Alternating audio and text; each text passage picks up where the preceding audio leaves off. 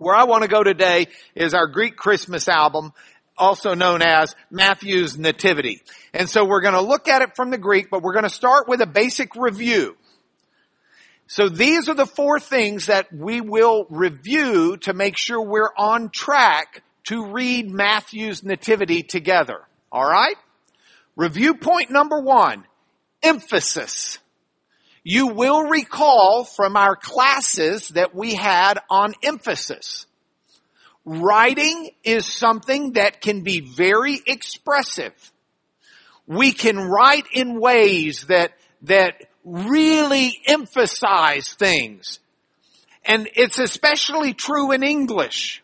It's especially true in the 21st century where we've got an ability to write something in bold font where we can change the color of the font and make it a different color for emphasis. We can underline things. We can choose italics. We can add exclamation marks up to three or more.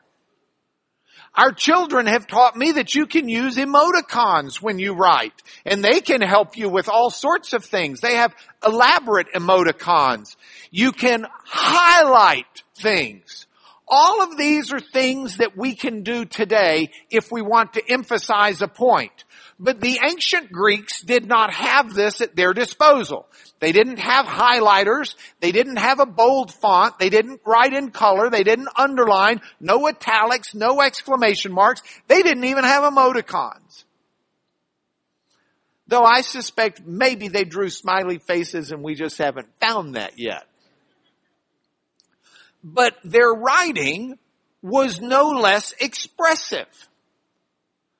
Even though they had no real punctuation, they were able to express things through, for example, word order.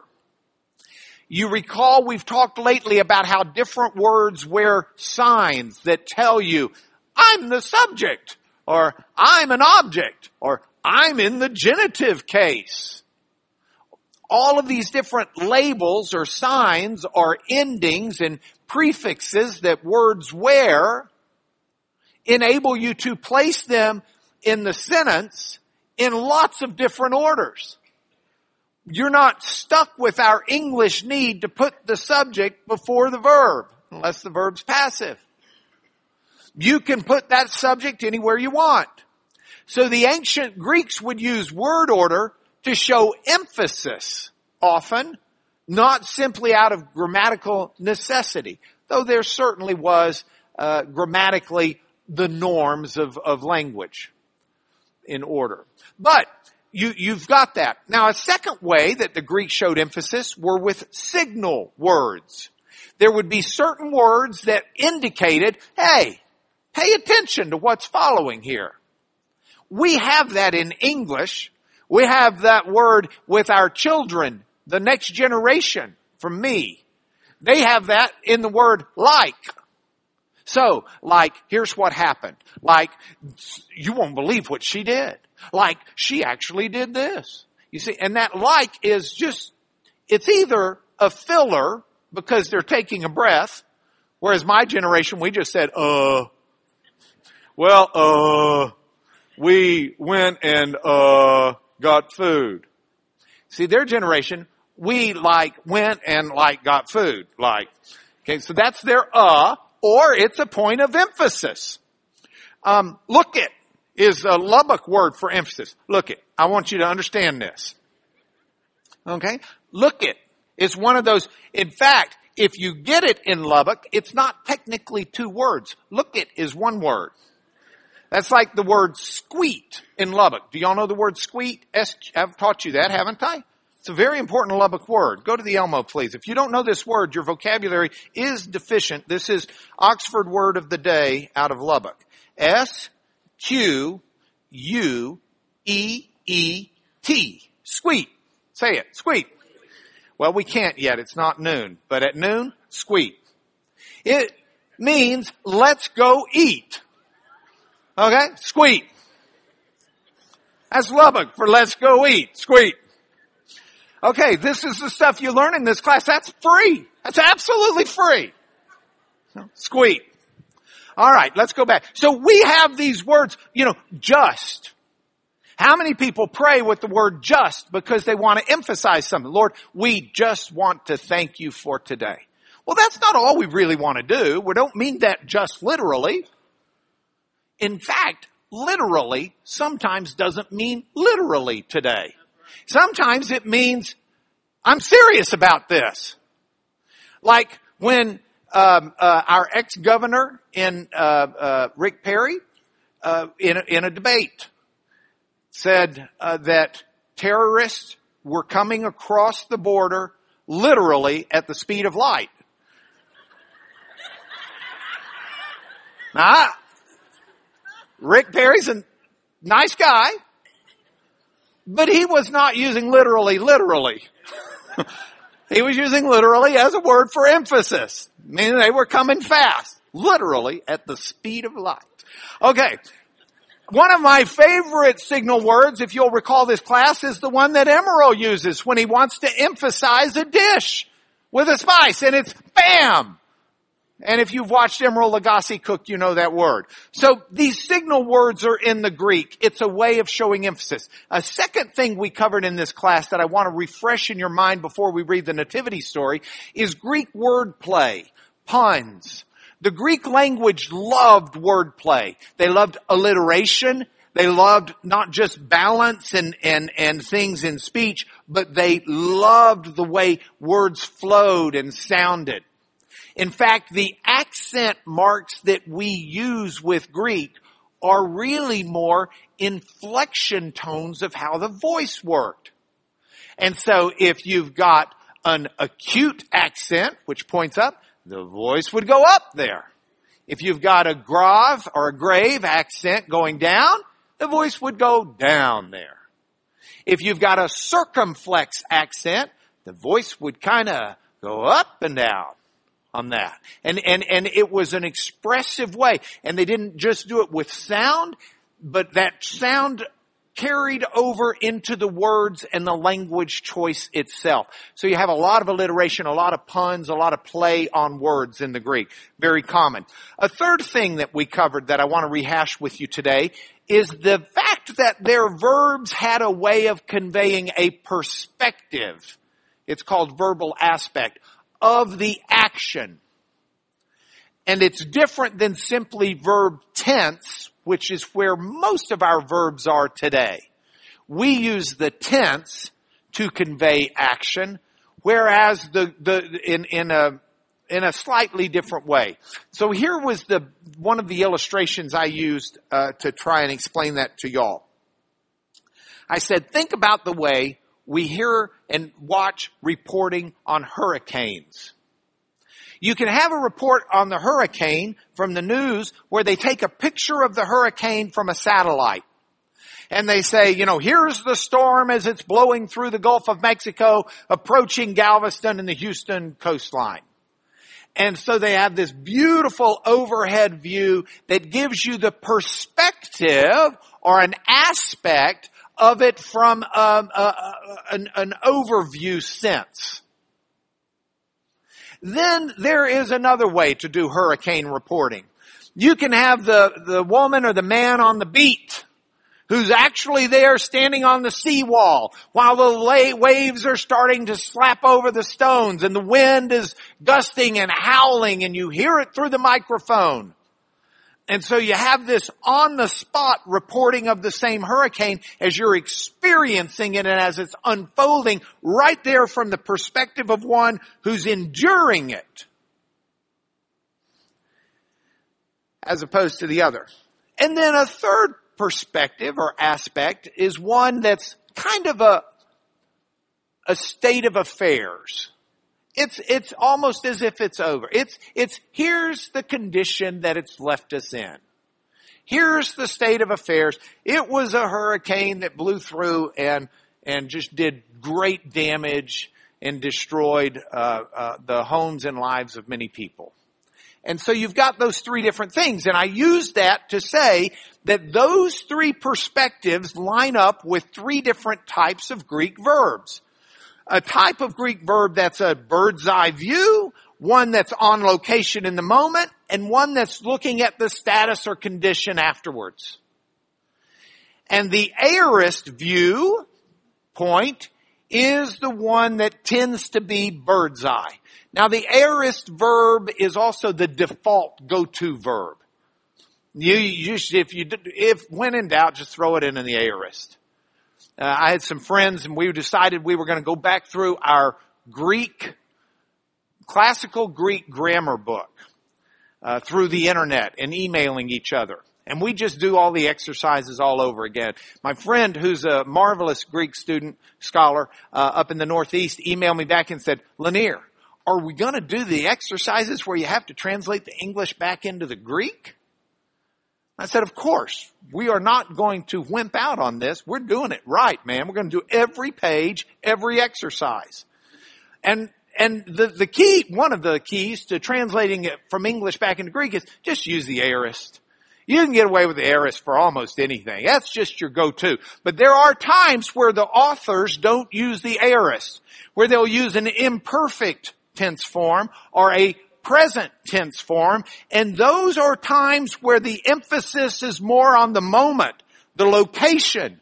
The emphasis is on the, the occurrence in the here and the now, the moment by moment. That's the person on the seawall reporting at the hurricane as opposed to the person in the TV studio showing you a satellite view. The third is the, the, the state of affairs, the status or condition afterwards. And that's something that's used typically with a verb tense in the Greek called the perfect. So we covered that and uh, we'll talk about that today. And then the fourth thing that I want to review with you is there is that Greek y'all unlike um, uh, much of the English speaking world today, there is y'all in the Greek. And so you actually have a pronoun that is second person plural. That's not simply you. But when it's translated into the Bible in English generally, it's you. And so you don't know if it's written to you singular or you plural. So with that, I want us to have a chance to look at Matthew's nativity. So here's what I've done. I've reprinted Matthew's nativity for you and I've coded some of the words.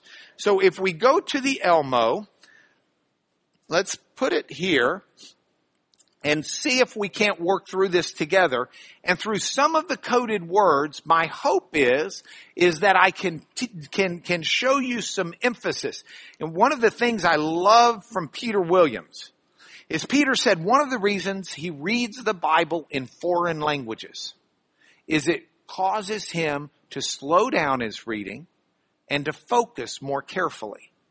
And it's a marvelous thing to do. So we're going to slow down our reading of Matthew's Nativity, a story that's familiar, I suspect, to everyone in this room. But we're going to slow down our reading and we're going to look at a couple of things together and see if we can't find some emphasis. So this is the book of the genealogy of Jesus Christ, the son of David, the son of Abraham. And you'll see I've put genealogy in italics and I've put it in red ink. And the reason why is because it is a word, it comes from a Greek root of, of, of, of um, a, a, very, very common Greek, Greek root. Genomai is, is the, the Greek verb form, but, but this is extremely normal Greek but it's one that's going to show itself over and over and over so much so that it really starts to jump out at the page on you. And so we see it here. This is actually genealogy comes from the form of this word that in English we would write as Genesis. In Greek it would just be Genesis. And so um, uh, this is this is the Greek word Genesis.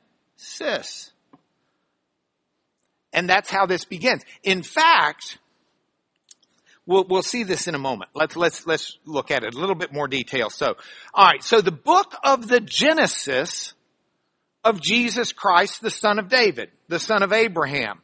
Now, Abraham was the father, and this is from the, the same Greek word, except this is from the, the form gennao, um, uh, gennao, Yep. This is from, or in English, we would write it G-E-N-N-A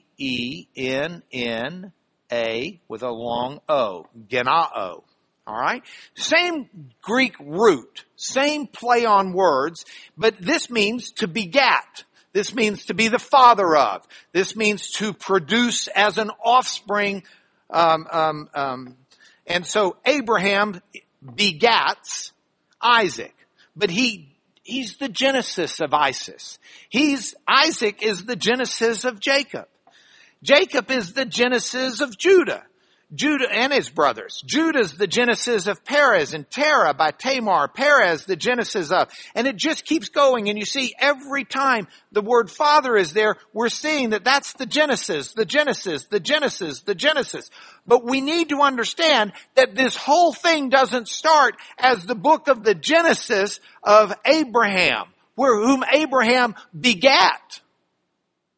The emphasis of Matthew here is that this is the genesis of Jesus Christ. This is the point right here. The point is Jesus, the end result, not the forebearers. And again, this becomes an emphasis point because this is what's placed at the front. Now you might be thinking, well, of course that's at the front because that's his gospel. This is not a book about Abraham. Not so quick. This phrase, the book of the genealogy, that phrase does not mean the entire book of Matthew, most likely. That's referencing this section. See, the entire book of Matthew, we think of Matthew as a book, and that's appropriate. It is. But this is a specific phrase. This is the Biblos, B-I-B-L-O-S in the Greek. The Biblos of Jesus. Now I made you something special here. Let me show you. Here is Matthew 1, 1 in the Greek. Biblos, that's the book. By the way, what do we get from that word? Bible. The book. The Biblia in Latin, but the Biblos in Greek, the book of the genealogy or the Genesis. This at the end, you say, wait, I thought it was IS. Remember, I told you they wear tags at, often at the end signs to tell you what form of speech they are. And that's what this is. This is just a sign. So don't worry about it. This is the word Genesis, um, the word uh, Genesis in the Greek. The book of Jesus Christ. The book of the genealogy or the Genesis of Jesus Christ. But this Biblos Geneseos is not new. And if you were a good Greek reader who was studied up in his scripture and had memorized some of his Greek scripture, you would say, wait a minute. That's the same Greek word, phrase used multiple times in Genesis. Now, Genesis is the name we have of the Old Testament book, Genesis. This is getting confusing, isn't it? Don't let it get confusing. This is easy. We didn't come up with that name. That name was already in use for Genesis at the time Matthew wrote. So when Matthew writes this, he writes it knowing that the book of Genesis is called Genesis. Now in Hebrew it's not, it's Bereshit in the Hebrew because the first word in Hebrew is Bereshit. In the beginning. But the Greek version of the Old Testament called it Genesis, even at the time of Jesus. Okay? So in the Hebrew, I mean the Greek version of the Hebrew scriptures, look at these two passages. Here's Genesis 5 1, Genesis 2 4.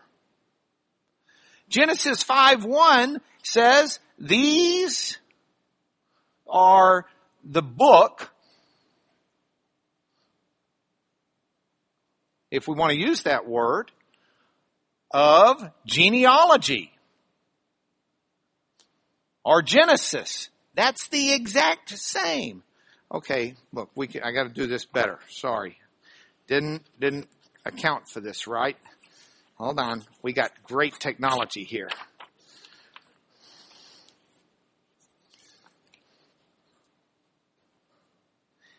Compare, oh, that'll get you a headache. Compare Biblos Geneseos in Genesis 5 1 to Matthew 1 1. Biblos Geneseos. It's just in Genesis 5 1, it says, This is the book of the genealogy of man. Actually, men, mankind, let's say. This is the book of the genealogy of mankind in the day that God made Adam. Here we've got, this is the book of the genealogy not of mankind, but of Jesus Christ, who is Huiu, the son of David, the son of Abram. So there is a, a real sense in which the emphasis that Matthew wants us to get is, this is the beginning this is the book. This is the genealogy of Jesus Christ. Here's your emphasis. So, yes, Abraham's the father of Isaac. Yes, Isaac's the father of, the father of, the father of, and they begat, begat, begat, begat, begat. All of these words that I put in red are all, actually these are all the same word, but they're all off of that same root of Genesis. So you've got lots of Genesises and lots of begattings going on here and lots of genealogies that are taking place. And then you've got this summation toward the end of Matthew. So all of the generations. And again, that's from the same Greek root. It's actually in this form, Genea is, is the, the, the form. It's over the A, excuse me. I'm not a good writer. Genea, Genea is the form of the, the, the root of the form here. But all of the Genea from Abraham to David were 14 Genea, Genea, Genea. So now picture this in your mind.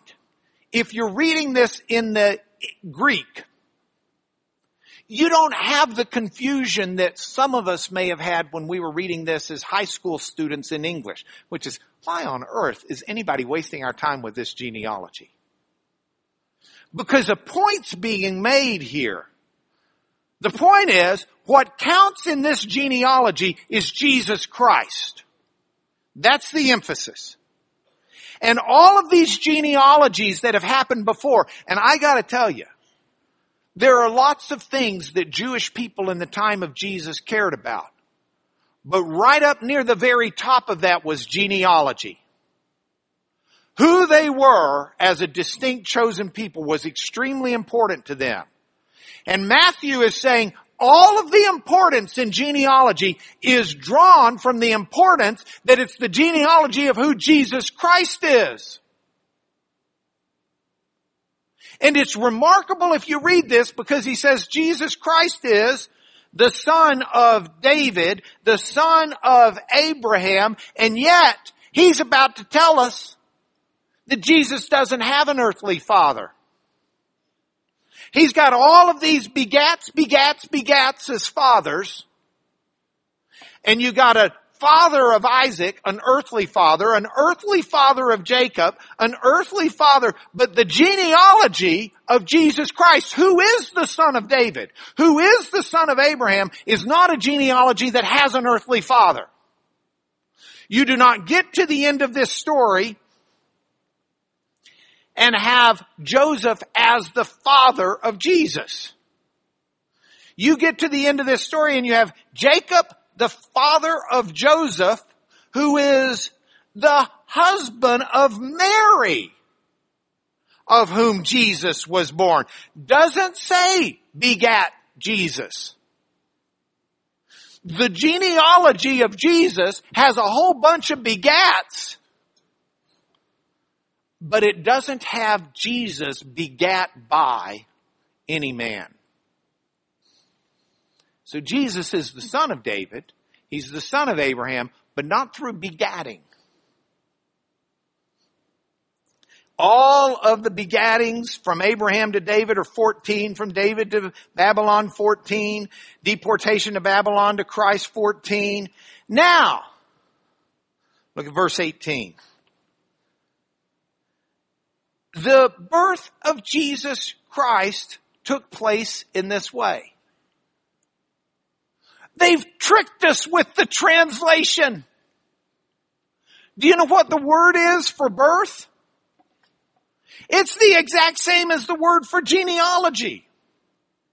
It's Genesis. Now, the Genesis of Jesus Christ took place in this way. So this whole thing is about the genesis of Jesus Christ. But what you need to understand is Abraham is an earthly father to this earthly father, to this earthly father, to this earthly father, to this earthly father, to this earthly father, who was the husband of Mary that gave birth to Jesus. See, some people read this and they get confused over a different genealogy in Luke and they say, ah, no, no, no, no, no, no. Don't read this like we're trying to establish the exact precise genealogy. I mean, it's not 14 generations precisely from Abraham to David or David to the deportation or the deportation to Christ. He's pulled out 14 generations for us. But this is all part of Matthew making his point. We've got to read it this way and understand it this way. So he wants us to get his point. Read it like a Greek. Don't read it like a 21st century scientist looking to trip the Bible up. All you'll do is trip yourself. So the birth, the, the genealogy, the genesis of Jesus Christ took place in this way. Now, this pun continues. The pun is in conceived. The pun is in took place. You can see those in your written lesson if you look at them. I want to shift gears right now and stop the pun. I want to now talk about some emphasis in some additional ways. And so to do that, here's what I've done. I've taken the liberty of retranslating this first section of of the of Matthew 118 and following that I've got on before you. I've taken the liberty of retranslating it in a way that shows the emphasis by word order, particularly. Because we read now the birth of Jesus Christ took place in this way. Let's read it the way our translators have it. then we're going to reread it where I've tinkered with the word order to show you which words are being emphasized in the Greek. You with me? So here we read it first normally. The genesis of Jesus Christ took place in this way. When his mother Mary had been betrothed to Joseph, before they came together, she was found to be with child from the Holy Spirit. And her husband Joseph, being a just man and unwilling to put her to shame, resolved to divorce her quietly. But as he considered these things, bam! I'm sorry. I couldn't bring myself to leave the behold that was in the original. An angel of the Lord appeared to him in a dream saying, Joseph, son of David, do not fear to take Mary as your wife, for that which is conceived in her is from the Holy Spirit. She'll bear a son, and you shall call his name Jesus, for he will save his people from their sins. All this took place to fulfill what the Lord had spoken by the prophet. Now, uh, and by the way, the prophet said, bam! The virgin shall conceive and bear a son and they shall call his name Emmanuel. Alright. Let's, let's take this apart now and look at it. I happen to have come across some Christmas color ink. I just thought it appropriate to add Christmas color to the nativity story. So here's what I've done. The red are the first words in sentences and phrases and clauses, um, so that we've we've got them properly emphasized. The green is what continued on in that sentence, phrase, clause, whichever it is that I've pulled out. You with me? So with that, if you're listening to this on the radio, on the Terry Lowry show, or wherever you may be listening to it, I will try to emphasize my voice for red ink. I will make my voice red with emphasis. The Greek begins, Jesus Christ's birth was this way. It doesn't begin. You remember I put this up here. Didn't I have that somewhere? Did I lose that that I had? There's squeaked. Ah, here it is. Um, oh no, I didn't put it up there. That was earlier. Let's see. I've got a Greek New Testament. Hold on. So look at verse 18 in the Greek. And some of you are Greek readers. I mean, some of you have taken Greek in here. So I put this up for you especially. Um, just is is the word the for what's about to come. It's the word the in the form that we need. De is just one of these uh, Greek particles. It's a connecting word. It just means uh, generally on the other hand or but or and or something like that. So you can disregard those words. Those aren't really the emphasis word. Here's your first word for emphasis. Jesu Christu. Jesus Christ. You win. The OU at the end is just the tag that tells you I'm a genitive. So it's of Jesus Christ. The of Jesus Christ. Hey, Genesis. You know that word now, Genesis, don't you? So that is now the birth, whoops, there we go, of Jesus Christ. But you'll see in the Greek, it's actually the Jesus Christ birth was like this. Okay, you with me? So that's what we're doing here. We're looking at this in the Greek word order for emphasis. Jesus Christ's birth was this way. Betrothed was his mother Mary to Joseph. Before coming together, i.e. sexual intimacy. Before coming together, she's found to be with child from the Holy Spirit. Joseph, her husband. Now this is dramatic. I mean, when you get this emphasis, listen to the drama. Jesus Christ's birth was in this way. Betrothed is married to Joseph. Before coming together, she's found with child from the Holy Spirit. That's not a good start to a normal story. And then it gets a little bit more tense with the next word of emphasis. Joseph. Uh-oh. Her husband. Righteous. Oh. Being. And not wishing to shame her. Helps. Resolved quietly to divorce her. Now let me pause for a moment and realize that not everyone here is on the same page. Hebrew tradition at the time was um, before the actual consummated marriage, a daughter was still under the care and responsibility of her father, even in this engaged time period, though she might be with, in a physical, uh, non-sexual sense, her husband or fiance as they're setting up home, as they're traveling, as they're doing these things before the actual wedding consummation. And so it's during that time period where there is, is to be no sexual intimacy between the betrothed and the groom.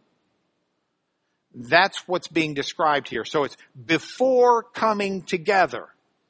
I mean, we can, we can put this into colloquial English for a moment if you'll humor me. Jesus Christ's birth was this way. Engaged. His mother, Mary, was to Joseph. Before having any sexual relationship, she's found to be with child in the Holy Spirit. Her fiance, Joseph. No, Joseph, her fiance. Righteous Tzedek, the Hebrew word that would be used there. Someone who's cares about right and wrong, cares about the law, cares about morality.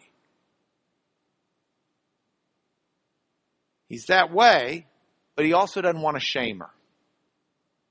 Because the righteous thing to do is to turn her in. So he resolves quietly to divorce her. And that's the, the Greek uh, accurately describes the Hebrew process. To let her go is what it means. He resolves quietly to let her go. These things he's pondering when BAM! An angel of the Lord in a dream appeared to him saying, Joseph, son of David. Now, and I, love that. He's pondering these things when bam in a dream. Well now, if he's pondering these things, how's he sleeping?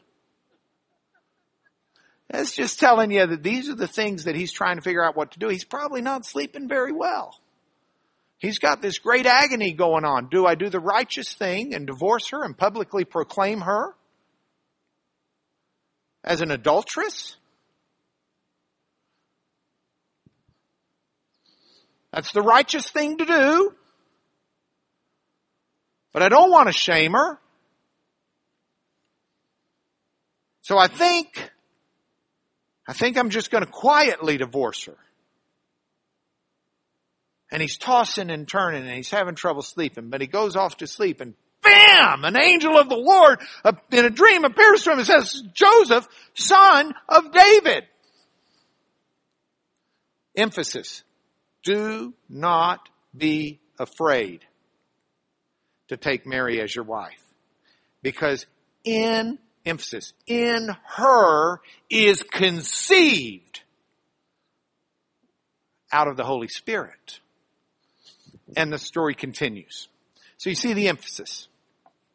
All right, I don't have time for the y'all, but I got time for a little verb aspect. So let's look at the verb aspect. I want to take up the verb aspect from where we are in the story. It's the easiest place to do it. She'll bear a son. You'll call his name Jesus for he'll save his people from their sins. Now, all this took place. The took place there is the state of affairs.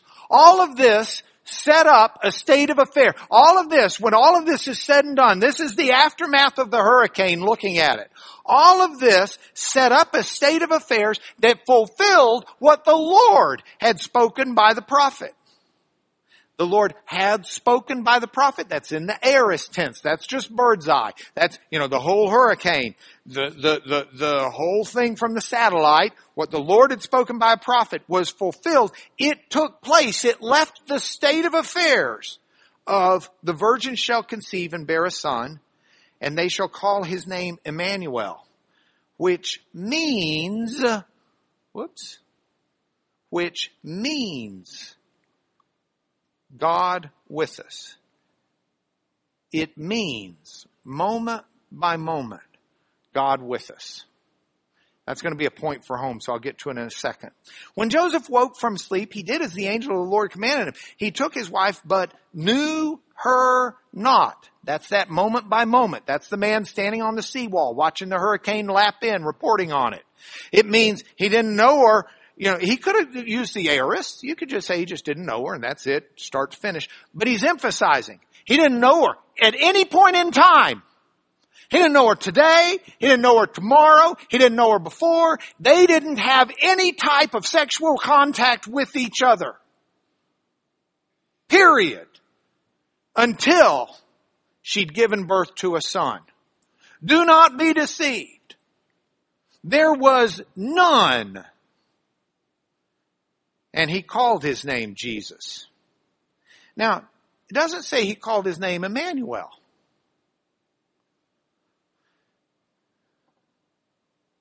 Scott Callahan's here. Scott is, you know, I've often told y'all I'm not a Greek scholar, I'm not a Hebrew scholar. I know enough Greek and Hebrew to know I'm not a Greek scholar and I'm not a Hebrew scholar. That's what that first degree does for you and fun reading, which is what I do. Scott is actually a first class Hebrew scholar. has Hebrew, uh, uh, stand up, Scott. Y'all need to know Scott. Scott and his wife, he's a missionary in the Far East with his family, his wife and their children. They're back visiting our class members, Neil. Yes, thank you for your service for the kingdom. He is first class Greek scholar, so it's with great joy that I get to say this stuff in his presence. This is like 101. Imanu, El, with us, God. Matthew got the translation right. God with us.